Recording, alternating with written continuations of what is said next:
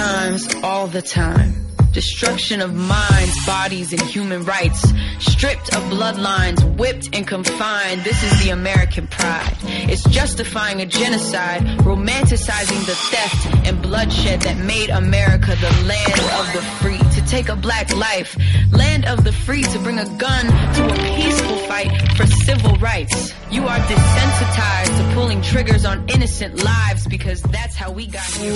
오늘 이제 드릴 말씀은 20세기 중반 이후 지금까지 한 70년 되는 요 상황에서 이제 미국 흑인들이 겪었던 그런 제도적인 차별이 완화가 됐는지 네. 예, 아니면 좀 여전히 남아있는 부분이 있는지 이제 그 내용에 대한 말씀을 드리도록 하겠습니다. 네. 사실은 그 남의 나라 역사를 들으면서 이렇게까지 또 이렇게 공감되고 또 분노가 치밀어 오른 게 굉장히 오랜만인 것 같습니다. 그래서 오늘 강의는 굉장히 기대가 되는데 네. 선생님 지난 시간에 사실은 그 떡밥들 뿌리셨는데 그 회수를 다 못했거든요. 오늘은 다 회수하실 수 네, 있을런지 기대가 나머지 두개 되네요. 오늘 회수하도록 하겠습니다. 예. 이번 주에도 시청자분들을 위한 특별한 선물이 준비되어 있습니다. 본방사수 인증샷을 해시태그 차이나는 클라스를 달아서 SNS에 올려주시면 저희가 준비한 선물 보내드리도록 하겠습니다. 자, 그럼 박수로 본 강연 부탁드릴게요. 네. 왜 이렇게 백인들은 저럴까? 어떻게 미국이란 나라에서 시민들을 보호해줘야 할 경찰이 그런 행동을 했다는 것 자체가 너무 충격적이었어요. 개인적인 차원에서의 인종차별이 아니라 제도적인 차별에 대한 이해가 필요하다. 남쪽이 노예제를 찬성한 적이 없고 북쪽이 노예제를 반대하는 쪽 북쪽 방식으로 제도가 바뀌는 거를 최대한 저지하거나 아니면 돌이킬 수 있는 부분을 돌이켜야 되겠다는 생각을 한 건가요? 백인들은 흑인들을 너무 싫어하나 봐요. 학교도 백인 학교, 흑인 학교 따로. 이제 화장실도 백인이 쓰는 화장실, 흑인이 쓰는 화장실 따로. 분리 정책. 그렇죠. 근데 또 한 가지. 할아버지 조항이라는 걸 만드는 지역이 생겼어요. 그게 뭐냐면 할아버지가 투표한 적이 있다라는 걸 증명하면 투표권을 준다는 거예요. 아, 근데 너무 더럽게 치사해, 진짜. 맞아. 못 듣겠어 진짜로. 1950년대 이후 본인들의 권리를 확실하게 보장받기 위한 사회운동이 이루어지죠. 2부는 1954년 연방대법원 판결서부터 이제 시작을 하도록 하겠습니다. 지난 시간에 봤던 연방대법원 판결 중요한 게 이제 1896년에 이루어진 거죠. 그래서 플래시 대 펄거슨 사건이라고 해서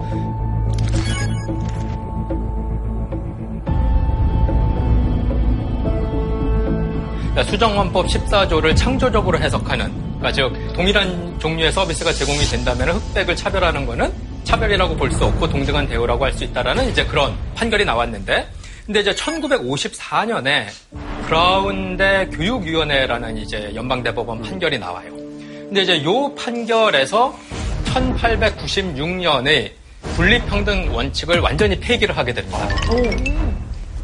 이제 배경은 어떻게 된 거냐면 이제 캔자스의 어느 지역에 흑인 가정에 이제 아이가 우리식으로 얘기하자면 이제 초등학교를 가야 돼요. 근데 이제 흑인만 다니는 초등학교가 너무 집에서 거리가 먼 거예요. 집에 가까운 데에 초등학교가 있는데 거기는 백인만 다니는 학교였어요. 그래서 생각을 한 거죠. 좀 불합리한 것 같다. 그래서 좀 가까운 학교에 보냈으면 좋겠다라는 식의 이제 그 불만을 그 소송 형식을 취해서 이제 올린 거죠.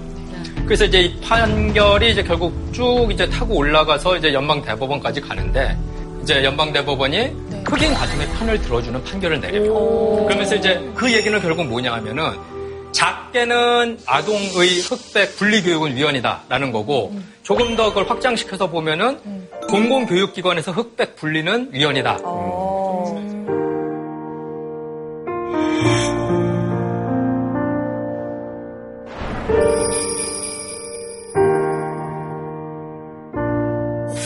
당시에 이제 굉장히 큰 변화가 있을 만한 역사적인 사건인데요. 그렇죠. 이후에 학교의 환경은 바로 바뀌었나요? 절대 그렇지가 않죠. 이제 몇 개 이제 중요, 그러니까 잘 알려진 케이스들이 있는데 지금 보시고 계신 거는 이제 그 57년에 그 알칸소라는 이제 남부주의 이제 리틀록이라는 데에서 흑인 학생들이 이제 원래 백인이 다니던 학교에 가서 어 이제 수업을 들으려고 예. 했더니 이제 주 방위군 주 공무원들이 나와서 못 들어가게 방해를 하는 거죠. 근데 이제 당연히 저 흑인 학생들은 지금 세상이 바뀌었다. 우리 그 들어갈 수 있다. 그러니까 이제 주 정부에서는 여전히 이제 뭐 세상이 바뀌었는지 뭔지 모르겠고 하여간 주법은 그거 아니야. 너네 못 들어와. 그리고 막는데 저때 대통령이었던 이제 아이젠하워가 연방 군을 보내죠. 어. 그래서 연방 군을 보내가지고 저 학생들을 에스코트해서 그래서 이제 어, 학교에 넣는. 어, 긴장. 그러니까 이게 이제 57년이니까 좋아요. 여기까지는 좋아요. 그래 54년 판결 나고 3년 동안 저항했다. 근데 그게 아니라 60년대도 저항을 해요. 남부에서. 이게 이제 아주 잘 알려진 내용인데 이게 이제 엘라바마 주립대학에서 63년에 흑인 학생 두 명이 이제 입학 허가를 받아서 등록을 하려고 갔는데 당시 알라바마 주지사였던 조지 월러스라는 사람이 주 방위군을 대동하고 가서 못 들어가게 막은 거예요. 왜요? 브라운 판결이 있은 후로 한 9년이나 지났는데도 아직도 저러고 있네요. 그렇죠. 결국 이제 연방 정부에서 개입을 해요. 그러니까 연방 정부 당시 이제 대통령이 누구였냐면 존 F 케네디고 예, 당시 그 법무장관이었던 어, 로버트 케네디가 법무 차관을 보내요. 연방군과 같이 보내가지고 연방정부 법무차관이랑 앨라배마 주지사가 딱 대치를 하면서 그러면서 이제 기싸움을 하는. 근데 이제 대치하고 있는 와중에 대통령이었던 존 F 케네디가 뭘 하냐면 엘라바마 주 방위군을 연방군에 편입시키는 행정명령을 서명을 해요. 결국 그건 뭐냐면 대통령의 명령이니까 조지 월러스 엘라바마 주지사 뒤에 있었던 주 방위군은 이제 이쪽으로 와야 되는 거죠. 군인은 명령을 따라야 되니까. 주지사 혼자 남게. 한명하면은 총살이죠. 그렇게까지 개입을 해서 결국 조지 월러스 주지사는 물러나면서 이제 연설을 해요. 우리 미국이라는 게 민주주의인 이유는 어, 연방 제도에 따라서 주의 자율성을 보호해주는 방향으로 흘러왔던 게 내가 알고 있는 미국의 역사인데 지금 연방 정부는 주의 자율권을 너무 많이 침해하고 있다. 군대를 그렇게 연방에 뺀 건 근데 좀 굉장히 강한, 강한 전례 제스처죠. 없는 조치긴 한데 다른 주의 저항이라든지 뭔가 저항은 없었나요? 뭐 비슷한 케이스들은 있었는데 이게 워낙에 드라마틱한 케이스이기 때문에 잘 알려져 있고 그리고 이제 옛날 영화긴 하지만 보신 분들이 있으실 텐데 그 포레스트 검프라는 영화를 보면 예. 아, 저희 거기에 저 장면이 나와요. 어, 그래요? 그래서 이제 1954년에 이제 물꼬를 틔워준 거예요. 네. 자, 이제 연방 정부가 흑인 입장으로 봤을 때 우리 편을 드는 것 같다. 그러니까 이제 상당히 오랫동안 억압되어 있었던 이제 우리가 부당한 취급을 받고 있다라는 그 억압된 목소리들이 54년 판결 이후로 이제 살살 열리는데 어, 또 한 가지 이제 역사에 이제 길이 남는 사건이 뭐냐면 잘 알려진 사진인데 혹시 이 사진에 담긴 주인공이 이제 누구신지 아시나요? 로자 박스 아니야? 예, 로자 박스. 예.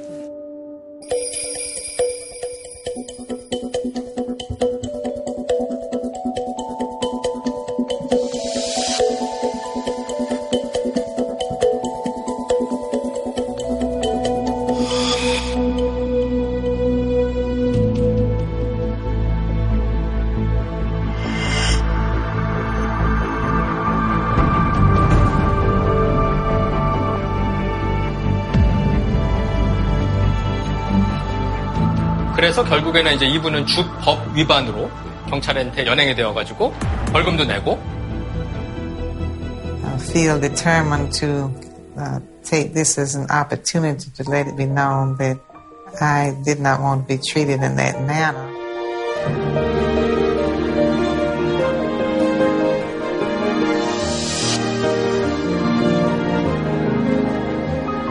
흑인 민권 운동까지 이제 이어지는 예, 그런 이제 계기가 됩니다. 근데 로자 파크스도 저렇게 되면은 자기가 벌금을 내거나 불이익을 당할 줄 알면서도 그렇죠. 그 사건이 좀 알려져서 목소리를 알- 목소리가 전파되는데 보탬이 됐으면 좋겠다는 정치적 의식으로 한 거예요. 그렇죠. 그런 생각이 있었다라는 것이 이제 어, 우리가 지금 알고 있는 사실입니다. 근데 이제 오바마 대통령이 그 임기 중에 이제 저 로자 박스 저분이 이석을 거부한 그 버스의 좌석에 앉아갖고 저렇게 이제 포즈를 잡고 사진을 찍어서 불과 몇십. 년 후에 흑인 대통령이 선출된 거잖아요. 그렇죠. 정말 어마어마한 사실. 어마어마한 변화죠. 기적. 같은 변화네요. 예, 그렇습니다. 이런 식으로 자꾸 이제 자기의 목소리를 드러내고 자기의 불합리한 처우에 대해서 목소리를 내는 사람들이 점점 늘어났을 것 같아요. 예. 그래서 이제 이런 목소리들이 모이고 모이고 모여서 예, 결국에는 이- 우리가 이제 알고 있는 1960년대에 흑인 민권 운동까지 이제 이어지는 예, 그런 이제 계기가 됩니다.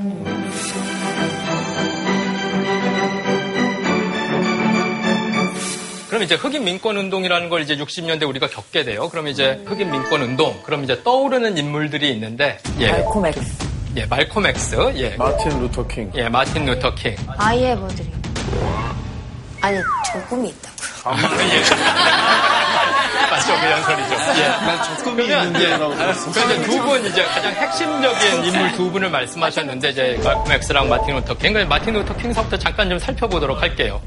자, 마틴 루터 킹 이제 민권 운동가로 알려져 있고 개신교 목사셨던 분이죠. 예. 근데 이제 기억을 해둬야 되는 것은 이제 이 분이 60년대 흑인 민권 운동에 가장 중요한 철학적인 그 기반을 제공을 해주는 동시에 이제 열심히 활동도 하신 거예요. 그럼 이제 철학적인 기반이 뭐냐? 비폭력? 흑인을 확실하게 동화시켜 달라라는 거예요. 그러니까 남북전쟁 이후로 수정헌법 14조를 통해 가지고 어, 평등한 대우를 약속을 했는데 그 약속을 지켜서 흑인들을 온전한 국민으로 받아들이면 그럼 우리 흑인들은 동화되어서 하나의 미국을 만드는 데에 기여를 할 수 있다라는 그런 아이디어를 제공을 하신 분이에요. 그러니까 그런 아이디어를 갖고 계시니까 이제 이분이 간디와 마찬가지로 시위는 하되 폭력을 사용하면 안 된다라는 거를 누차 강조한 거죠. 그러니까 우리의 목표는 기본적으로 백인과 같이 더불어 평화로운 방식으로 시위를 하고 궁극적으로는 백인과 흑인이 공존할 수 있는 사회를 만들었으면 좋겠다라는 것이 이제 이분의 이념이었던 거고 이분이 그런 의미에서 이제 이 흑인 민권 운동 지도자들 여러 명 중에서 가장 핵심적인 인물로 자리를 잡는 거예요. 왜냐하면 거부감이 없잖아요. 네. 물론 이제 백인 우월주의자들의 눈에는 마음에 안 들죠. 그래서 마지막에 이제 백인 우월주의자에 의해 세자 암살을 당하고 그리고 이제 어, 마틴 루터킹 목사가 이제 어, 암살 당한 다음에 수많은 이제 시위들이 벌어지는 그런 이제 혼란상에 벌어지는 것이 이제 사실이긴 합니다. One day, when the glory comes, it will be ours. It will be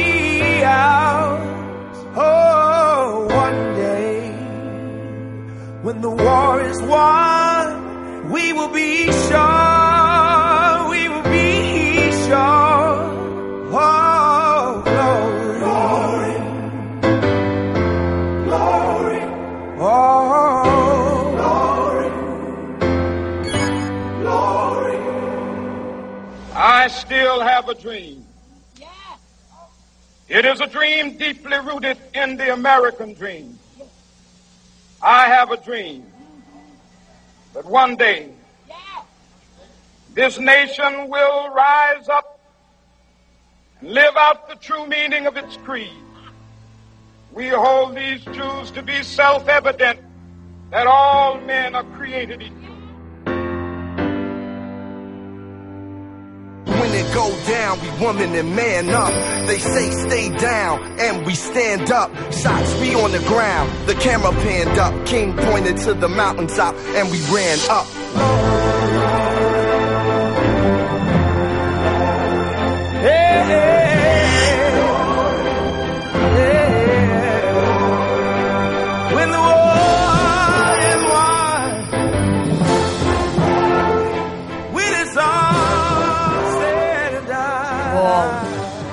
저희 중학교 때 영어 선생님이 그 마틴 루터 킹의 명연설을 지문으로 주시면서 이걸 무조건 외우라고 그래가지고 예. 어, 한번 들어봅시다.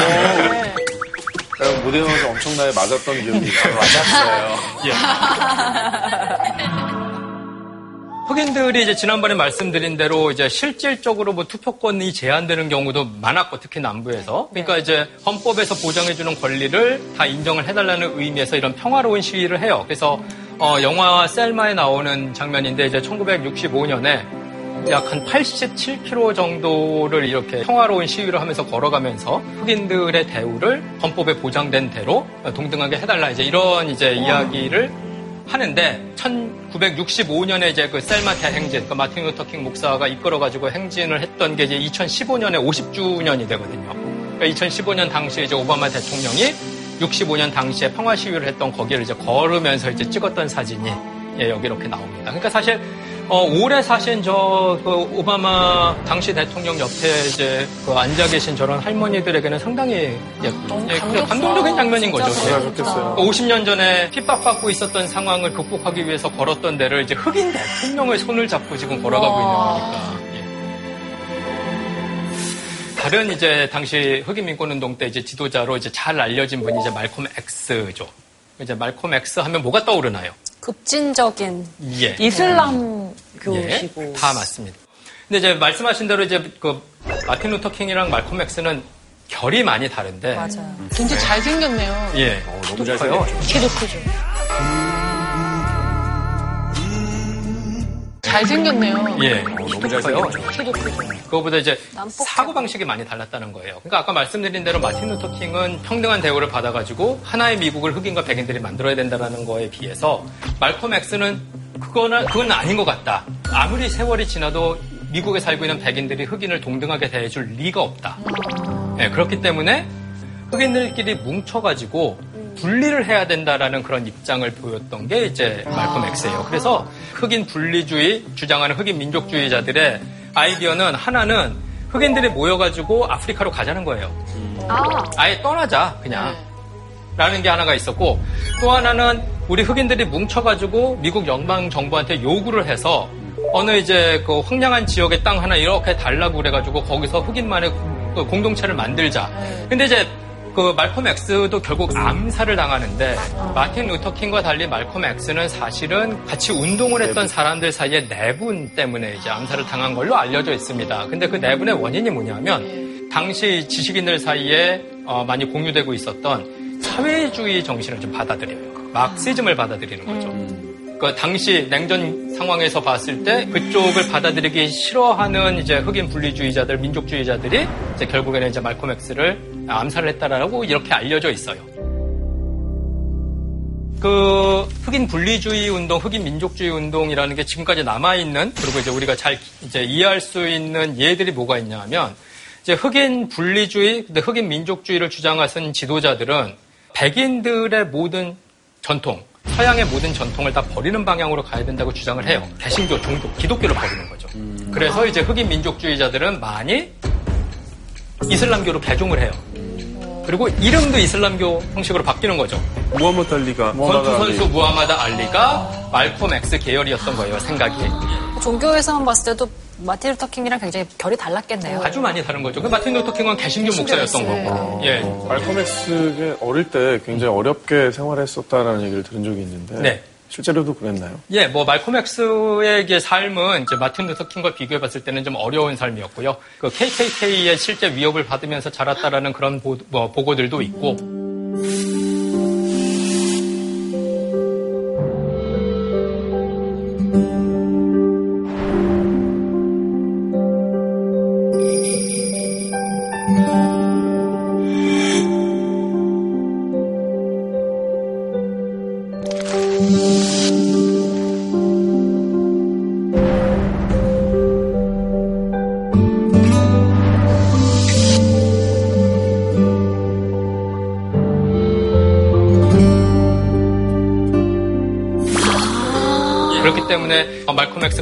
극진적이 됐고 이제 마틴 루터 킹은 상대적으로 좀 자유주의적이고 좀 온건한 방향으로 갔느냐 예, 그걸 설명하는 여러 가지 내용 중에 하나가 이제 두 지도자가 겪었던 어렸을 때 겪었던 경험이 달랐기 때문이다 이렇게 설명하시는 분들도 있습니다. 두 사람이 살아있을 때 혹시 만나거나 뜻을 같이 한 적은 없었나요? 딱 한 번 만난 적이 있는데요. 그게 사진으로 남아 있어요.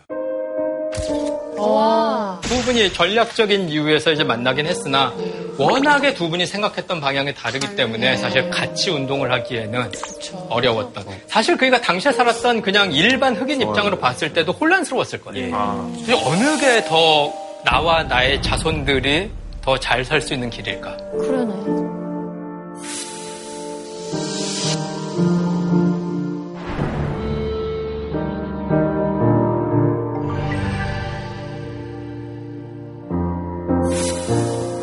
그 이후에 좀 뭔가 저 운동에 힘을 받아서 네.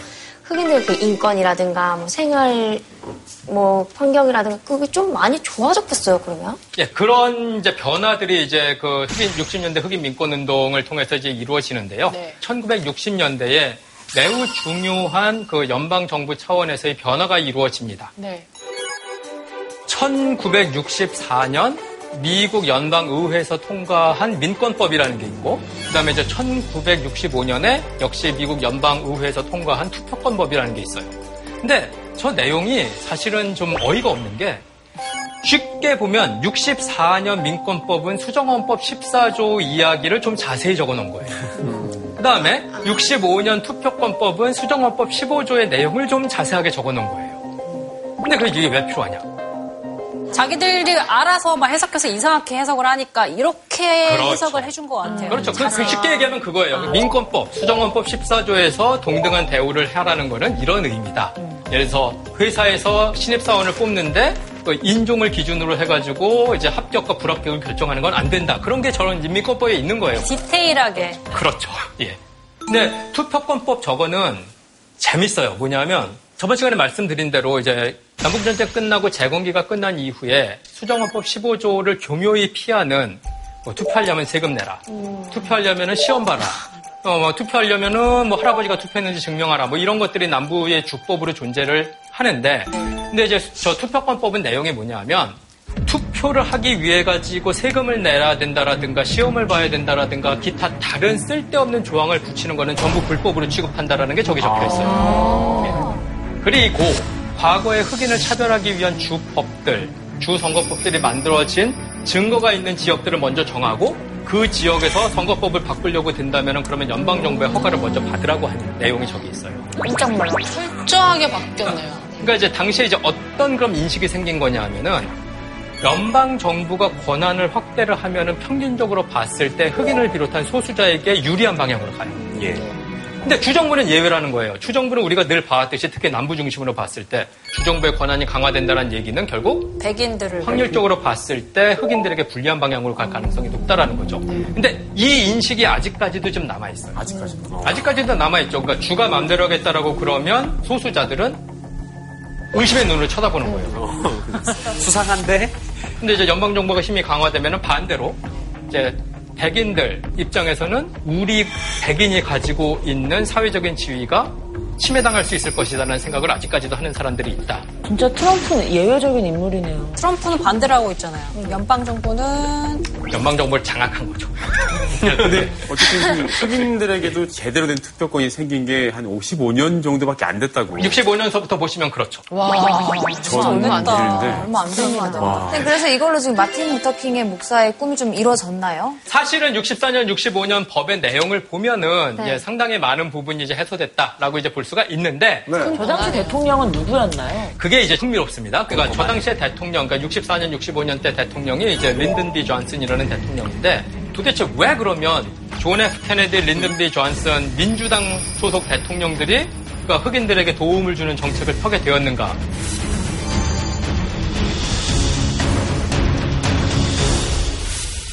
선생님 링컨 대통령 때는 노예 해방을 외치던 당은 공화당이었어요. 그렇죠. 네, 예. 근데 갑자기 언제 이렇게 입장이 뒤바뀐 거예요? 아, 남북 전쟁 시기에 노예 제도를 해- 어, 이제 폐지를 하겠다라고 주장했던 링컨과 이제 그 링컨의 세력들이 속해 있었던 정당은 공화당이에요. 그리고 당시 민주당은 남부의 백인들의 이익을 대변해주는 아주 오랫동안 남부 지역 정당 일당 독재 체제를 유지를 했는데 어. 그래서 우리가 두 번째 질문으로 던졌던 좀 떡밥. 예, 떡밥. 떡밥. 예, 예. 여기에 대해서는 확실하게 그렇다고 답변할 수 있어요. 근데 지금은 아니라는 거죠. 어, 예. 근데 이제 이 상황이 이제 변하게 되는 결정적인 계기가 대공황과 관련이 있어요. 그럼 여기서 이제 질문. 미국 역사상 아주 예외적으로 네 번 연속 대통령을 한 사람이 있는데 누굴까요?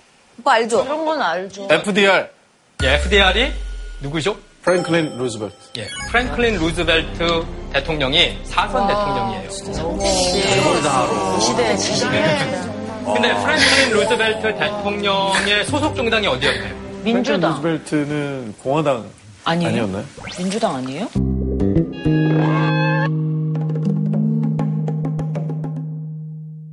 민주당이에요. 민주당. 민주당. 예. 아니 근데 그러면 저 당시에는 남부보다는 북부가 더 인구가 많지 않았어요? 그런데도 남부의 루즈벨트가 대통령이 됐었나요? 예, 물론 민주당 소속이니까 남부 지지를 받았죠.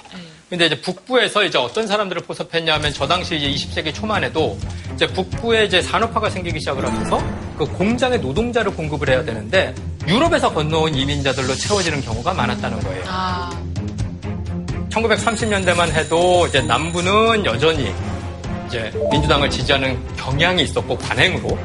이제 북부에 새로 이제 공장에서 일하게 된 이민자들을 이 루즈벨트가 포섭을 하는 거예요. 이제. 근데 프랭클린 루즈벨트가 이제 대통령이었던 시절 저 앞시기를 보면 30년대 저 때가 이제 대공황인 거죠. 네.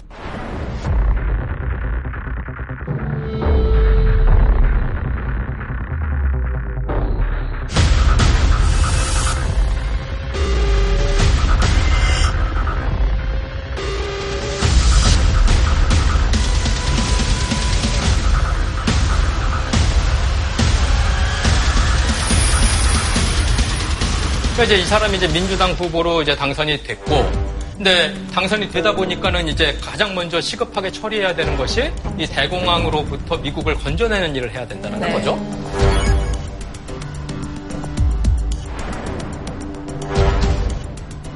예, 그래서 이제 뉴딜 정책이라는 아주 적극적인 연방 정부 개입 정책을 펴서 이 미국을 이제 대공황으로부터 구해내는데 근데 그 뉴딜 정책을 인종 차별주의적인 내용으로 담기가 너무 어려웠다라는 게 문제라는 거예요. 그렇게 하고 싶은 사람들도 있었어요. 분명히. 일부 뭐 연방 정부에서 혜택을 주는데 흑인들이 많이 일하는 업종은 제외하고 다른 업종에 일하는 사람들에게만 주겠다 뭐 이런 식으로 법을 만드는 경우도 있기는 했어요. 저렇게까지 티나게 할 수는 없었을 것 같아요. 그러니까 이제. 전체적으로 봤을 때 뉴딜 정책을 보니 흑인들이 상대적으로 수혜를 입게 되는 상황이 된 거고 그리고 이제 루즈벨트가 생각을 한 거죠. 그러니까 어 지금 보면 나, 를 지지하는 세력이 서로 상극인 세력 두 개가 섞이게 되는 거예요. 이제 사선의 원동력 중에 하나가 이제 그런 거라고 볼 수가 있겠죠. 그게 다 사랑합니다. 잃을 게 없네요. 오히려 더 좋은 거 아니에요? 그렇죠. 근데 이제 유권자들이 그걸 모르는 게 아니죠. 결국은 남부의 백인들이 슬슬 이제 생각을 해보는 거예요. 저게 지금 우리 아버지가 알던 민주당이 맞나?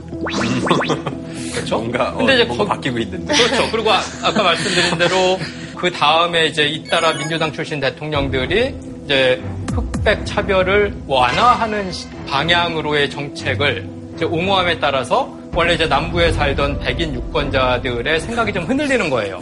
그러니까 역으로 이제 공화당 쪽에서는 저 흔들리고 있는 남부의 백인 유권자들을 잡을 수 있겠다라는 생각을 하기 시작을 한 거죠. 근데 이제 그걸 이제 실현한 이제 공화당 출신 대통령이 있습니다.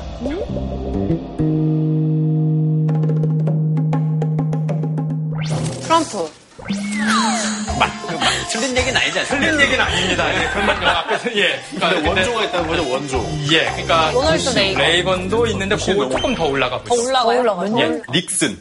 예, 맞습니다. 어? 리차드 닉슨 닉슨이요? 대통령이라고 기억하시죠? 네. 워터게이트 사건 때문에 자진 사임을 하면서 이제 대통령을 그만둔 걸로 알려진 대통령인데, 근데 이제 저 분이 68년 선거에서 이겨요.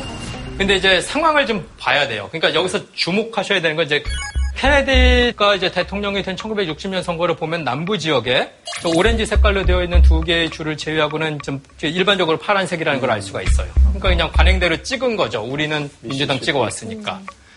근데 이제 68년 선거를 가보면은 저 남부 지역이 제3정당으로 확 몰리는 걸 알 수가 있어요. 야, 닉슨이 저때 이기긴 했습니다. 근데 보시면 재밌는 게 지금 저 남부 지역에 민주당을 찍은 지역은 텍사스밖에 제일 큰 거. 그밖에 없죠. 오, 예. 68년만 해도 그러니까 원래는 민주당을 찍었던 지역들이 제3정당 내지는 닉슨 쪽으로 간 거죠. 그 다음 이제 72년은 닉슨이 다 가져가요.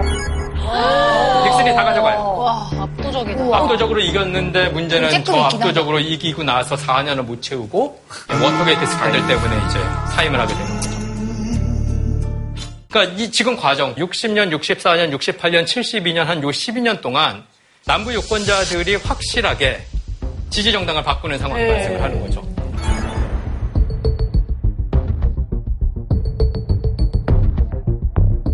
저 반대극부로 흑인들은 원래 공화당을 찍었다가 민주당을 찍는 방향으로 바뀌는 거예요. 어, 우와. 그러면 저때 당시에 닉슨 대통령님이 네. 그 남부의 마음을 사로잡았던 그 네. 비결은 뭐예요? 자, 이제 그 부분이 흥미로운데 지금 트럼프 대통령이 본인을 자칭하건대 법과 질서의 대통령이라고 자처를 해요. 표절이에요. 닉슨 대통령이 먼저 했어요. 아, 진짜요? 예. 닉슨 대통령이 먼저 어, 나는 법과 질서를 수호하는 대통령이 되겠다. 라는 이제 이야기를 한 거죠. 근데 그 얘기가 뭐냐면 맥락이 있습니다. 그러니까 1960년대 흑인 민권 운동이 이제 진행이 되는 과정에서 물론 이제 마틴 루터 킹을 비롯한 많은 흑인 지도자들은 비폭력 평화 시위를 해야 된다라고 줄곧 주장을 했으나 실제 시위가 그렇게 된 건 아니죠 항상. 네. 비폭력으로 하다가도 저항이 오면은 막 감정이 보면. 북받쳐가지고 싸울 수도 있는 거고 이런 일들이 이제 벌어지는데 닉슨 대통령은 시위를 하는 사람들을 폭도로 규정을 하고 그래서 평화 시위하는 측면이 아니라 방화와 약탈을 하는 쪽을 부각시키고 그러면은 남부에 살고 있는 백인 유권자들의 민심을 사로잡을 수 있을 거다. 두 번째는 이제 1960년대 당시 가장 큰 미국의 사회 문제가 물론 이제 흑인 민권 운동도 있지만 반전 운동이 있어요.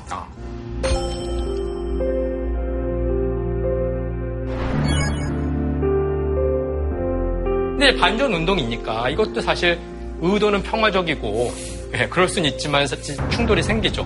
그리고 이제 히피 문화, 뭐 전쟁도 싫고 뭐 국가도 싫고 예, 우린 자유롭게 살 거다. 이제 이런 문화가 있는데 그 문화, 히피 문화를 이끌었던 사람들이 또 이제 밀접하게 연결되어 있는 것이 뭐 대마초라든가 이런 이제 마약과 이제 연결되어 있는 거죠. 그러니까 이제 닉슨은 그 상황을 이용을 한 거예요. 지금 반전 운동을 하는 사람들, 민권 운동을 주장하는 사람들, 그 시위대들을 묶어서 법과 질서를 파괴하는 사람들이라고 규정을 하고 나는 법과 질서를 되살리는 대통령이 되겠다라고 이야기를 한 거죠. 그리고 거기에 남부에 살고 있는 백인 유권자들은 동화가 된 거예요. 그래서 찍어준 거죠. 근데 여기서 이제 반전이 있습니다. 이게 이제 뭐의 시작이냐면 미국 정치를 이해하는 데 있어 갖고 쓰는 개념 중에 이제 그 개호루라기 정치라는 표현을 쓰는 게 있어요. 개는 듣는데 사람은 소리를 못 듣는 뭐 이런 호루라기가 있는데 그런 주파수가 있어요. 그런가 보죠. 예. 구체적인 내용은 모르겠으나 저게 이제 정치에서 쓰이면 뭐냐면은 어떤 정치인이 뭘 얘기를 하면 특정 유권자들은 그 말한 내용 이면에 있는 다른 내용으로 이해를 한다라는 거예요. 범죄 폭동. 그러니까 대통령 후보가 나와서 아 나는 우리나라의 범죄율을 줄이겠어요. 제 폭동을 일으키고 있는 사람들을 진압하겠어요라고 얘기하면은 이면에 숨어 있는 뜻. context를 아는 사람들은 아 저 사람은 대통령이 되면은 우리 백인의 이권을 위해서 노력을 하겠구나라고 듣는다는 거죠. 한 발 두발 앞서서 생각을 하는 그렇죠. 그러니까 듣는 사람만 듣는 거예요. 근데 그거를 유권자들 일부가 그렇게 이해한다라는 걸 정치인도 아는 거죠. 그러니까 역이용할 수 있는 거죠. 그 다음에 이제 2001년 9.11 이후로는 테러리스트로부터 우리나라를 보호하겠다. 그러면 테러리스트로부터 보호해야죠. 맞죠? 그건 맞는 얘기잖아요. 근데 일부 미국의 유권자들은 정치인이 테러리즘으로부터 국가를 지키겠다라고 그러면은 아 우리나라의 이슬람 교도는 발붙이지 못하게 하겠다라는 뜻이구나라고 이해를 할 수가 있다라는 거죠. 겉으로는 되게 뭔가 좀 그럴듯하게 혹은 뭐 매끄럽게 얘기를 하는데 속으로는 되게 차별적인 발언들을 하는 셈이 되는 거네요. 근데 이게 그냥 심증으로 끝나면 다행인데 물증이 있어요. 딱 걸렸네.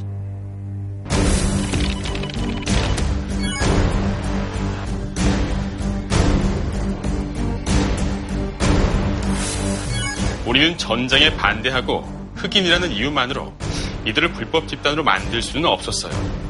하지만 히피들을 대마초와 연관시키고 흑인들을 헤로인과 엮어 불법 집단으로 만들었죠.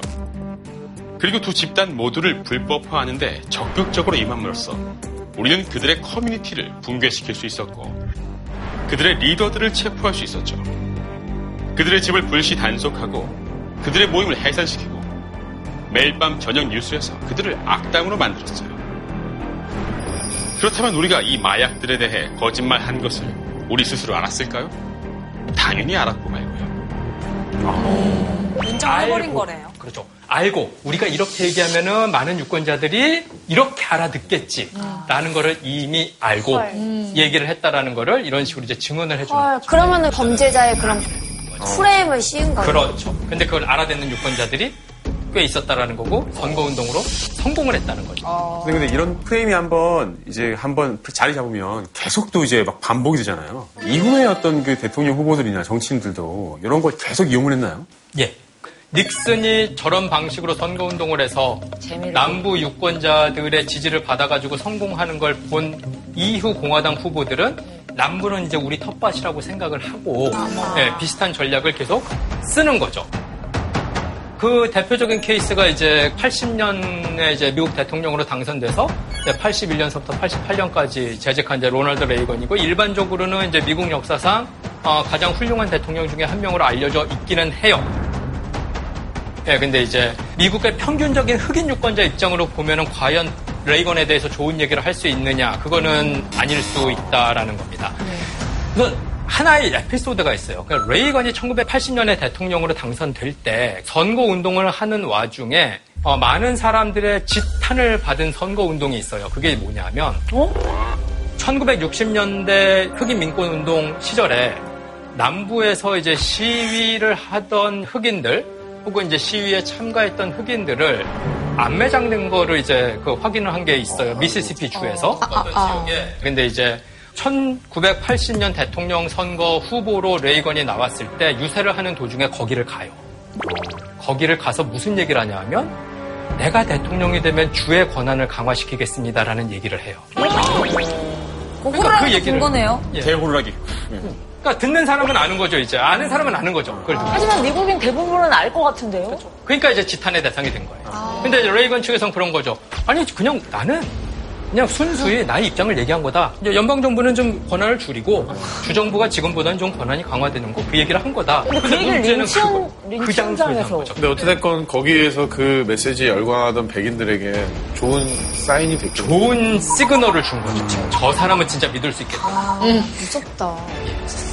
그런 시그널로 결국 대통령이 됐잖아요. 네. 그래서 결국 뭔가 하- 했을 것 같아요. 보면은 이제 흑인들을 범죄자 혹은 이제 마약에 노출된 사람들로 이제 프레임을 짜서 이제 어, 간접적으로 공격하는 그런 방식을 닉슨서부터 만들었는데 근데 이제 레이건 같은 경우도 이제 비슷한 케이스들이 있습니다. 그래서 하나 예를 들면 이제 마약 남용 금지법이라는 법이 있어요. 말은 좋아 보이는데. 말은 좋습니다. 내용도 안 들으면. 좋습니다. 이제 보시면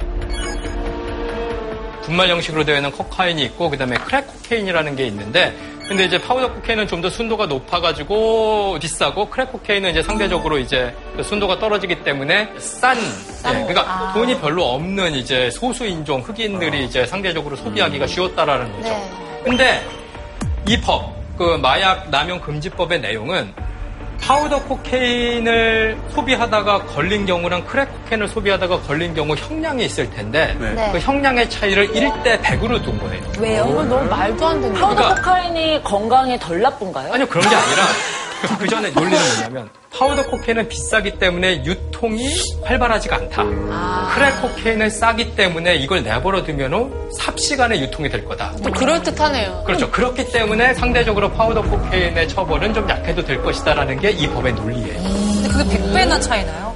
에이, 빼는 너무 이건 좀 그러니까 너무 저 법을 적용하다 보면 실질적으로 흑인들에게 큰 피해가 갈 것 같다. 혹시 지금 저런 형량은 바뀌었겠죠? 저게 이제 오바마 대통령 시절에 의회에서 법을 통과해가지고 1대 100이었던 형량의 차이가 1대 18로 바뀌었어요. 18 좋다. 아니 근데 저거 더 평량을 차이 두는 것 자체가 말이 안 되지 않아요? 마약은 마약이잖아요. 예, 그렇죠. 어, 저 마약들을 어떤 인종이 주로 소비하는지 상대적으로 봤을 때 예, 그걸 고려를 한다면 이제 일부 유권자들과 이제 일부 지식인들은 좀, 좀 너무 인종차별주의적인 내용이 있을 것 같다라는 식의 실제로도 어떤가요, 선생님? 처벌 비율이. 뭐 인종별로 어떻게 달랐나요? 이제 그런 근거들은 이제 미국의 사법제도가 사실 오랫동안 이제 흑인들에게 불리하게 작동을 했기 때문에 예, 통계들을 보면은 사실 이제 우려했던 내용들을 확인할 수 있는 자료들이 많습니다. 예. 결국 이제 레이건 때도 이제 미국의 그 감옥에서 거주하는 사람들 수감자의 숫자가 이제 기하급수적으로 늘기 시작을 해요. 근데 이게 기하급수적으로 늘어날 때 흑인의 예. 비율도 많이 늘어났을 것 그렇죠. 같아요. 예. 미국에서 백인 남자로 태어나면은 평생 동안 감옥을 갈 확률이 17분의 1이에요. 근데 만약에 미국에서 저 당시에 이제 흑인으로 태어났으면, 흑인 남자로 태어났으면, 너무 억울하잖아요. 너무 높은데 생각보다. 흑인 남자로 태어났으면 평생 한 번 감옥을 갈 확률이 33%라는 거죠. 너무 억울하잖아요. 너무 높은데 예, 생각보다. 그렇죠. 너무 차이가 난다. 지금은 조금 나아지긴 했어요. 저, 저 때보다. 저게 이제 가장 이제. 드라마틱한 그 차이를 보여주는 케이스여서. 하지만 이제 분명히 이제 사회적인 영향이 있는 거죠. 예. 지금 보면 백인들한테 좀 유리한 공약을 한 사람들이 뽑히잖아요. 그럼 전체적으로 미국의 인구 비율을 봤을 때 네. 흑인이 차지하는 비율은 어느 정도? 전체 인구 비율은 백인들의 인구가 대략 한 70%좀 안 돼요. 진짜 인구 비율로 따지면 흑인 진짜 적잖아요. 그렇죠. 그럼에도 불구하고 흑인 사람들이 33% 저게 감옥에 들어간 거면은 어머, 어머, 예. 거의 대부분 다 들어갔다고 봐도 되는 거죠. 그 미국에서 이제 흑인으로 태어나면 저런 이제 그 객관적인 위험이기도 하고 이제 주관적인 공포가 있는 거예요. 그렇죠.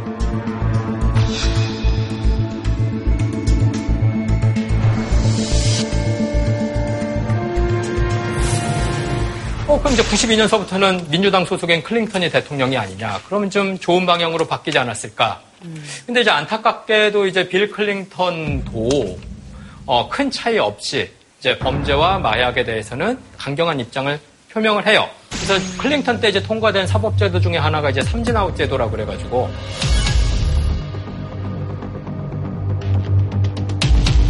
세 번째 범죄를 저지르는 순간 자동적으로 무기징역이에요. 와, 무섭다. 무섭다. 그렇죠. 근데 그렇게 하면 사실 흑인 같은 경우는 세 명에 한 번꼴로 감옥 가면 그 사람 삼진 아웃되기 되게 쉬울 것 같은데. 그래서 이제 2015년에 이제 빌 클링턴이 아 내가 임기 중에 삼진 아웃 제도를 만든 거는 잘못한 것 같다. 소수자 그 다음에 흑인 공동체에 의도하지 않은 안 좋은 효과를 가져다 준 것 같다라는 거를 시인을 예, 나중에 하죠. 이제 와서? 환경이 굉장히 중요하잖아요. 그렇죠. 근데 흑인들한테 이런 환경이 계속해서 연속적으로 주어지면 흑인들이 처한 환경이 계속해서 나빠지고 또한 범죄 유혹에 쉽게 노출될 것 같다라는 생각이 들거든요. 그게 이제 악순환이 되는 거예요. 예. 그러니까 이제 흑인들 같은 경우에는 아버지 없이 사는 아이들이 많을 것이고, 뭐 경제적인 불이익도 있을 것이고, 범죄에 노출될 가능성도 높고, 한 번 이제 미국에서 흑인 공동체에서 태어나게 되면은 그 범위를 벗어나지 못하고 계속 이제 악순환이 반복이 되는 상황이 연출이 되는 거죠. 제가 미국에 살 때 흑인 중고등학생 친구들이 있었는데 그 친구들은 나중에 커서 군인 될 거라고 했어요. 그래서 어 너는 그 나라를 위해서 봉사하는 게 좋겠구나라고 했더니 걔네 대답이 충격적이었던 게 결국에는 경찰한테 잡혀서 어, 교도소로 끌려갈 테니까 그 전에 내가 먼저 군대에 들어가서 거기서 봉사를 하면 나중에 나에게 더 좋은 일들이 있지 않을까라고 생각하는 그 생각 자체가 약간 좀 너무 충격적이었습니다. Don't put your hands in your pockets. Don't put your hoodie on. Don't be outside with no shirt on. Check in with your people. It don't matter even if you're down the street. Don't be out too late. Don't touch anything you're not buying. Never leave the store without a receipt or a bag, even if it's just a pack of gum. Don't ride with the music too loud. Don't stare at a Caucasian woman. If a cop stop you randomly and start questioning you, don't talk back. Just compromise.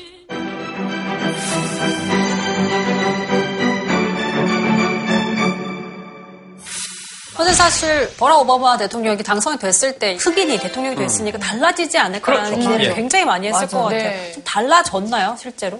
달라지기를 기대를 했어요. 그러니까 실질적으로 인종차별이라는 건 더 이상 중요한 사회 문제가 되지 않겠구나라고 기대한 분들이 있었던 게 사실이에요. 네. 근데 이제 그런 식으로 8년이 진행되진 않았다라는 게 좀 아쉬운 점입니다. 예, 물론 이제 자기가 할 수 있는 영역에서는 최대한 노력을 했는데 뭐 하나 예를 들자면 이제 오바마가 대통령이 되면서 이제 내각을 구성을 하는데 의도적으로 이제 흑인 그 다음에 소수인종 그다음에 여성 그다음에 흔히 이제 사회적 소수자라고 알려져 있는 분들을 의도적으로 많이 포진을 했어요. 트럼프가 대통령이 당선되고 나서 내각의 모습을 보면 확연히 다르죠. 왜 사진을 일단 분위기부터가 너무 무서운데 트럼프 화났어. 왜 저렇게 공격적이야? 다리 권정참 최고네요. 네, 구도라든가 이런 게. 예, 그리고 이제 그 오바마 대통령 같은 경우 이제 연방 대법원의 판사가 두 번 공석이 생겼는데 둘 다 이제 여성으로 채웠어요. 예, 그 중에 하나는 이제 또 히스패닉계 여성으로 채웠죠. 근데 트럼프도 이제 4년 채 안 되는 임기 중에 두 명의 이제 연방 대법원 판사를 어, 지명할 수 있는 어, 기회를 가졌는데 어, 놀랍지 않게 어, 놀랍지 않게 그 두 명다 백인 남성이죠. 아, 놀랍지 않게. 네, 네. 그런 이제 예, 그런 차이가 있습니다. 예상을 벗어나지 않았어요. 그런데 평균적인 흑인 유권자들이 오바마에 대해서 아쉽게 생각하는 건 그 이상으로 노력할 수도 있었을 것 같은데 안 했다라는 거예요, 오바마가. 조심스러웠다는 거죠. 그러니까 근본적으로 오바마는 성향이 좀 보수적이다 뭐 이런 얘기를 하는 분도 있었고, 근데 이제 전략적으로 생각하면은 오바마가 흑인 대통령으로서 흑인의 권익을 위해서 노골적으로 일을 하다 보면 반발이 생길 수 있을 것이다라는 그런 경고들이 계속 있었던 거예요. 그래서 우리가 처음에 오바마가 취임했을 때 기대했던 것보다는 오바마는 상당히 인종 문제에 대해서는 조심스럽게 접하고 그리고 통합의 메시지를 자꾸 전달하려고 했어요. 예. 근데 오바마 때 실질적으로 좀 많은 진전이 있을 거라고 기대했던 음. 사람들에게 그런 결과로 보답이 됐나요? 아니면 좀 갈등이 더 격화가 됐나요? 사실 그 전까지는 억누르고 있었던 그런 불만들이 오바마 대통령 시절에 터져요. 지금 뭐 몇 가지 사건들이 당시에 있었는데 트레이번 마틴이라는 이제 청소년이 이제 백인들이 사는 지역에 자기 친척을 찾아갔다가 그 지역을 순찰하는 사람에 의해 가지고 결국에는 이제 살해되는 사건. 어, 그 뉴욕에서는 경찰이 흑인 용의자와 이제 옥신각신하는 와중에 목을 졸라서 이제 질식사시키는 사건이 이제 발생을 하죠.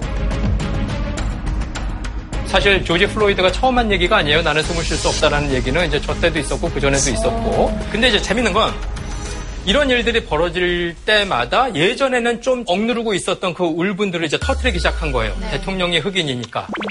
아빠 믿고 아빠 믿고.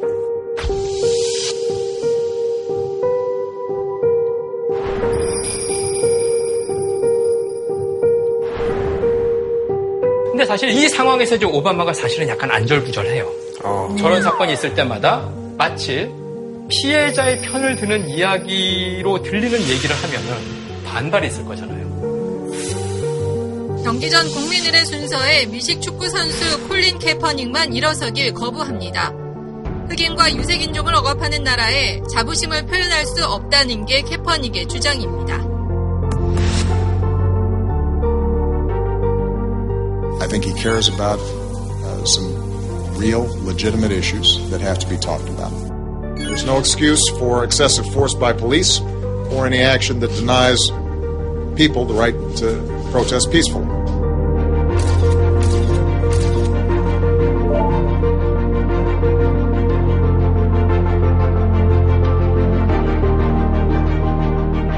내국하기 너무 쉽잖아요, 사실. 내국하기 쉽죠. 예, 흑인만 위하는 대통령. 아. 예, 분열을 조장하는 대통령. 네. 그 부분이 이제 문제가 돼서 결국에는 그 반발들이 모여가지고 이제 기적적으로 2016년에 깜짝 놀랐어요. 네. 대통령이 됐습니다. 왜 그러면 트럼프가 법과 질서 얘기를 하느냐? 이용하는 거예요. 어이 오바마 흑인이 대통령을 하니까 여기저기서 시위 나고 질서를 유지해야 되는 대통령은 시위 대 편 드는 것 같고 그리고 우리가 이거 불안해서 살 수 있겠냐? 그러니까 내가 대통령이 돼서 법과 질서를 다시 세우겠다. 닉슨이 했던 말을 그대로 반복을 하는데 알아듣는 사람은 알아듣는 거죠. 어.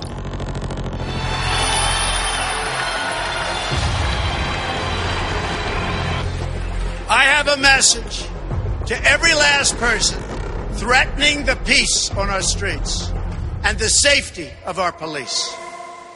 When I take the oath of office next year, I will restore law and order to our country. In this race for the White House, I am the law and order candidate.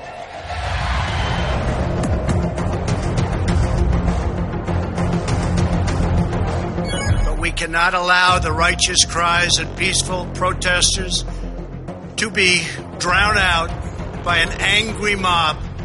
I am your president of law and order and an ally of all peaceful protesters. 그래서 미국 경찰 노조가 처음으로 이제 아 우리 경찰 노조는 트럼프 대통령 후보를 지지한다라는 걸 이제 공식적으로 이야기를 하고 그 이후 이제 예, 전 지도자들이 예, 뭐 KKK의 이제 전 지도자들이 공식적으로 트럼프 대통령 후보를 지지하게 되고 이제 그분들의 지지를 얻어서 당선이 되는 거죠. 트럼프 대통령이 2016년에 당선되고 나서 여기에 대해서는 뭐 논란은 있을 수 있지만 이제 적어도 저의 입장, 그러니까 이 인종 문제를 오랫동안 봐왔던 입장에서 보면 트럼프 대통령의 정책을 한마디로 요약해라.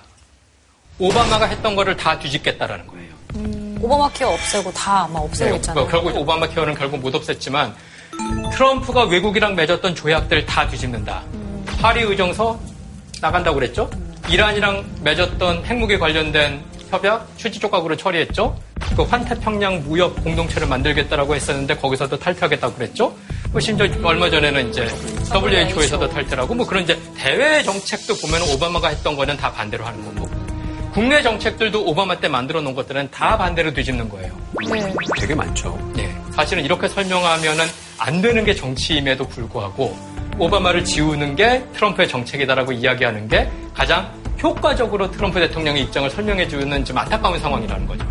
근데 뭐 이제는 뭐 투표도 좀 자유롭고 한데 흑인들의 의견들이 투표를 통해서 좀 더 예전보다는 반영될 수 있지 않을까요? 근데 뭐 이제는 뭐 투표도 좀 자유롭고 한데 흑인들의 의견들이 투표를 통해서 좀 더 예전보다는 반영될 수 있지 않을까요?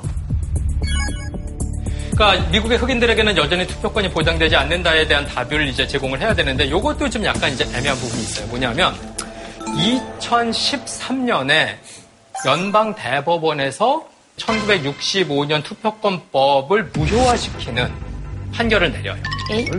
그게 뭐냐면 투표권법 자체 전체가 전부 다 위헌이라는 게 아니라 주 정부가 선거법을 바꿀 때 연방 정부의 허락을 받아라 라는 그 부분은 예, 지금 맥락에서는 조금 어색하다 라고 해서 이제 그 부분을 메울 수 있는 다른 법조문을 만들어 가지고 보완을 하면은 계속 쓸 수 있는데 그 조항을 보완하지 않으면은 그러면 이제 그 법조문 전체 자체가 지금 무효인 상태 그런 거죠. 그러니까 간단하게 얘기해서 2013년 연방대법원 판결 이후로 주들은 연방 정부의 눈치를 보지 않고 주 선거법을 마음대로 바꿀 수 있게 됐어요. 또 시험 보면 뭐 이상한 거 만들 것 같은데? 또 시험. 그러니까 미국 주 차원에서 선거법들 중에 이제 주의해야 되는 것들이 몇 가지가 있는데 이제 하나는 이제 유권자 신분증법이라는 게 있고 예, 또 하나는 이제 중범죄자 투표권 박탈법이라는 게 있고 그다음에 이제 세 번째로는 이제 선거의 명부 삭제라는 이제 내용이 있습니다. 그럼 하나하나 자세히 볼게요. 유권자 신분증법이라는 건 뭐냐면은 일부 주에서 사진이 부착된 신분증이 아니면 투표를 못하게 만드는 거예요. 거기까지 뭐 이해가 되는데요. 이해가 돼요. 선거 부정을 막기 위해서. 네. 선거 부정을 막기 위해서. 근데 일반적으로 그럼 미국에서 사진이 부착된 신분증이 뭐가 있냐? 뭐가 있을까요? 운전면허증, 여권? 학생증, 여권, 여권, 여권. 여권. 네. 그렇죠. 다들 자본이 있어야지 가능한. 가난한 흑인들에게는 다 어렵죠. 차도 없을 일단. 세금이 있어야 뭐 그걸 학교도 안갈 수도 있고. 그렇죠. 미국 대학 진학률 40%안 되는데. 그렇죠. 학생증이라는 게. 그렇죠. 그렇네. 그래서 엄격하게 얘기해서 객관적으로 봤을 때 저 법 자체가 차별적이냐? 아닐 수도 있는데, 근데 일부 사람들은 과거의 경험이 있으니까 걱정하는 거예요. 두 번째는 이제 중범죄자 투표권 박탈인데 이것도 일부 주에서는 한 번 중범죄를 저질러서 1년 이상 감옥을 갔다 온 사람에게 투표권을 돌려주지 않아요. 네, 평생 안긴다는 말. 평생 안 주는 주도 있어요. 근데 세명 중에 한 명이 감옥 간다면서요. 맞아. 그렇죠. 상대적으로 흑인들이 좀 더 중범죄를 저지를 확률이 높고 감옥에 갈 확률이 높은데 저런 법이 주에 있으면 그럼 흑인들은 실질적으로 투표권을 박탈하게 작동을 할 수가 있는 거죠. 세 번째 선거의 명부 삭제는 뭐냐 하면 뭐예요? 이제 가장 좋은 케이스가 2018년에 조지아 주의 주지사가 된 이제 브라이언 캠프라는 분이 계시는데 그분이 조지아 주지사가 되기 전에 조지아 주의 선거 관리를 했어요. 근데 그분이 이제 선거 관리를 하면서 저 선거의 명부 삭제를 어떤 식으로 했냐면 선거의 명부에 있는 이름이랑 주가 가지고 있는 다른 문서에 적혀 있는 이름이 정확하게 일치하지 않으면 다 지우겠다. 설마, 설마, L인데 R로 잘못 적으면은 그런 것도 있고 거야? 뭐 이제 결혼해서 이름이 바뀐다든가. 그럼 이게 왜 이게 흑인들한테 불리하냐면 흑인들 성이나 이름이 어렵잖아요. 스펠이. 에이, 이건 뭐야? 혹시나 착각해서 스펠링을 틀리면 이거는 그냥 무조건 지워버리겠다. 우선은 지워버리고 그 다음에 나중에 뭐그 억울하면은 와서 이제 그 정정을. 수정을 하라 이런 식으로 그럼 나를. 지워줬다는 걸 알려주나요? 그거를 알려주는 경우도 있고 안 알려주는 경우도 있기 때문에 문제가 됐어요 조지아에서는. 그리고 문제는 그 조지아의 지금 주지사가 선거 관리를 하면서 그런 식으로 선거 명부 삭제한 유권자의 숫자가 만 명 단위도 아니고 10만 명 단위가 아니고 100만 명 단위였다라고. 100만 명이요? 광역시 근데 그러면은 이제 예. 그 삭제된 명부 안에 흑인의 비율이 어느 정도 되는지 확인을 하면 티가 딱 나잖아요. 그걸 공개를 하는지 모르겠으나 이제 많은 사람들이 의심하는 거는 지 상황으로 봤을 때 흔하게 듣는 이름을 가지고 있는 백인들에 비해서는 흑인들에게 불리하게 작용을 하는 거는 맞지 않겠냐. 이게 사실 살기 바쁘고 먹고 살기 힘든 분들한테 음, 저렇게 일일이 내가 지워졌느니 그것도 항의하고 맞아. 다시 올리고 그 이유까지 막 만들어서 소명해야 되고 이런 절차가 너무 어렵잖아요. 그것도 그렇죠? 또한 그들한테는 비용일 수 있잖아요. 그러니까요. 음. 여러 가지로 이제 사회 경제적인 지위가 낮은 사람들한테는 불리하게 작동을 할 수 있는 제도라고 볼 수 있죠. 그래서 예, 예, 예. 세 번째 그 소위 떡밥에 대한 답은 이것도 이제 딱 부러지게 이야기를 할 수는 없지만은 지금 주 차원에서의 선거법들을 보면은 사회적으로 소수에 속하는 사람들의 투표를 방해할 소지가 있는 법들이 분명히 있다. 예, 요 정도는 이야기를 할 수가 있겠습니다. 은밀하게 괴롭히고 있어요. 진짜. 예. 어. 옛날 얘기 하다가 다시 이렇게 한 바퀴 돌아서 다시 온 것 같아요. 예.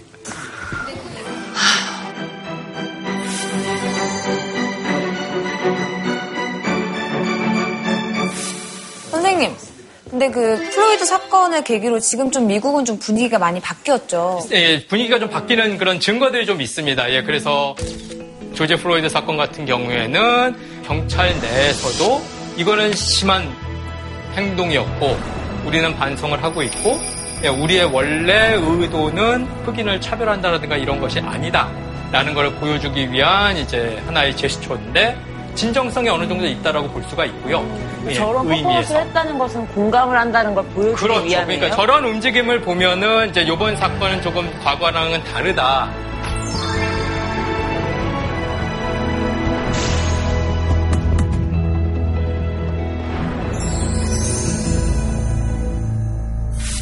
그 다음에 이제 흑인 출신 유명인들이 있는데 이분들이 이제 2020년 11월 달에 선거를 앞두고 여러 가지 이제 운동과 조직을 해요. 그 중에 하나가 이제 르브론 제임스라는 유명한 농구 선수가 선거 때 주에서 어떤 식으로 선거법을 바꾸거나 실제 선거일에 어떤 행동을 할지 모르니까 그런 제도라든가 이런 것들이 있으면 감시를 하고 소수자 투표 참여를 방해할 만한 여지가 있는 제도를 만드는 것을 막기 위한 운동 막기 위한 로비에 돈을 쓰겠다라는 그런 의사도 밝히는 게 있고요.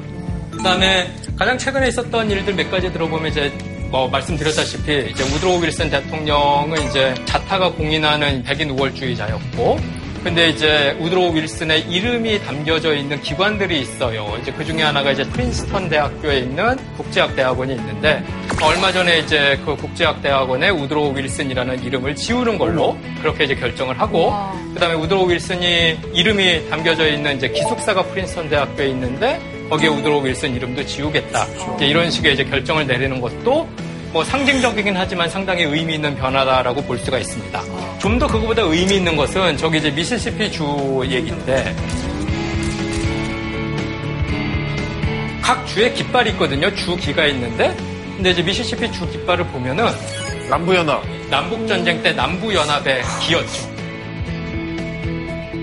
저게 2020년 전제까지 미시시피에서는 주기에 저 로고가 그대로 있었다라는 거예요. 저 아직까지 썼다는 건 좀.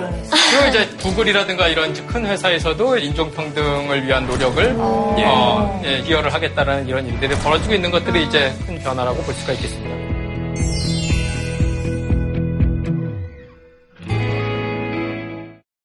그렇구나. 정리를 해보자면은 그 조지 플로이드 사망 사건부터 이제 시작을 해서 그러니까 미국의 건국 때서부터 이제 지금까지 미국이라는 나라의 그 정치 제도가 흑인을 어떻게 다루어왔는지를 이제 봐왔어요. 그래서 적어도 하나의 국가가 있고 그 하나의 국가에서 시민 혹은 국민이라는 게 정의가 되면 그 국가와 그 국가의 공공기관은 시민과 국민으로 정의된 사람들을 동등하게 대해줘야 된다는 의무가 있다. 여기에 대해서는 그 누구도 토를 달 수가 없다라는 거죠. 근데 미국 역사를 보면은 흑인, 옛날 노예, 그리고 지금 이제 흑인으로 살고 있는 그 집단을 노골적이거나 아니면 교묘하게 2등 시민 취급을 제도적으로 해왔다라는 것이 지금 우리가 조지 플로이드 사건을 통해서 봐야 되는 내용이다라고 생각할 수 있겠습니다. 그래서 이제 우리나라도 보면은 출산율도 저하가 되고 고령화되고 이러면서 이제 이민자를 좀 더 받아야 되지 않냐라는 이야기들이 사회학계에서 많이 일어나고 있는데 이제 많이 이제 이민자들을 지금보다 더 많이 받게 된다고 그러면은 집단 간의 차별 내지는 편견이 있을 수가 있단 말이에요. 그러니까 그런 집단 간의 편견과 차별은 이제 개인 차원에서는 이제 별개로 다뤄야 되는 거고 적어도 그런 상황에 도래한다면 우리나라의 법, 우리나라 국가의 제도는 적어도 그 상황에서 어, 어떤 집단은 1등 시민이고 어떤 집단은 2등 시민이다라는 거를 모든 살고 있는 사람들이 인지할 정도의 차별적인 법 적용을 해서는 제도 적용을 해서는 안 된다라는 게 이 사건과 지금 이 수업을 통해서 어, 우리가 기억해둬야 되는 내용이 아닌가 네. 이렇게 생각을 합니다. 뭐해? 우리 독일군이 전투에서 승리하였어. 그 전투야? 이 위대한 전투를 이 조선인들이 이렇게 모른단 말이오. 우리가 일본의 압제로부터 벗어나려면 독립전쟁을 해야 된다. 홍범도와 김자진 작전 계획을 다 짜고 내복을 해서 공격을 합니다. 하도 막 급하게 후퇴하다 보니까 일본군끼리 노인 사격이 이르는 아, 너무 바람직하다. 그럼 어떻게 이긴 거예요? 어떻게 훈련시켰어요? 몰래 했어요? 어떻게 이렇게 기세를 대단하게. 저한테만 이렇게 공격적인 질문을 많이 하시는지 어쩐지 모르겠어요. 홍범도가 잘해서, 김자진이 잘해서. 근데 사실은 그게 아니다. 아니라고요? 원홍청산리에서 연속으로 승리할 수 있었던 가장 큰 힘은 이거죠.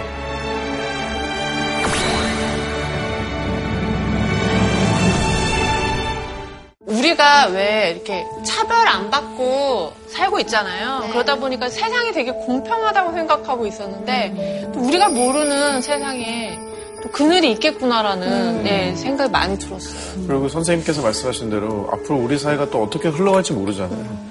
우리 스스로 안에 그 정말 차별하는 그 마음이 있는지 없는지를 또 한번 스스로 돌아보는 중요한 시점이 아닐까라는 생각이 선생님 강의를 들으면서 또 다시 한번 생각하게 됐습니다. 자, 오늘 좋은 강의 해주신 교수님께 다시 한번 감사드립니다. 경청해 주셔서 감사합니다.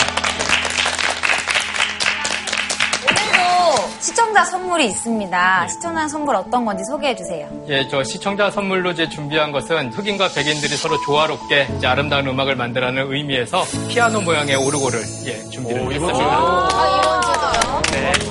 지난주에 인기가 많았다 그래요. 주신 선물은 저희가 시청자 여러분께 잘 또 전달을 해드리겠습니다. 다시 한번 좋은 강의 해주신 교수님 고맙습니다.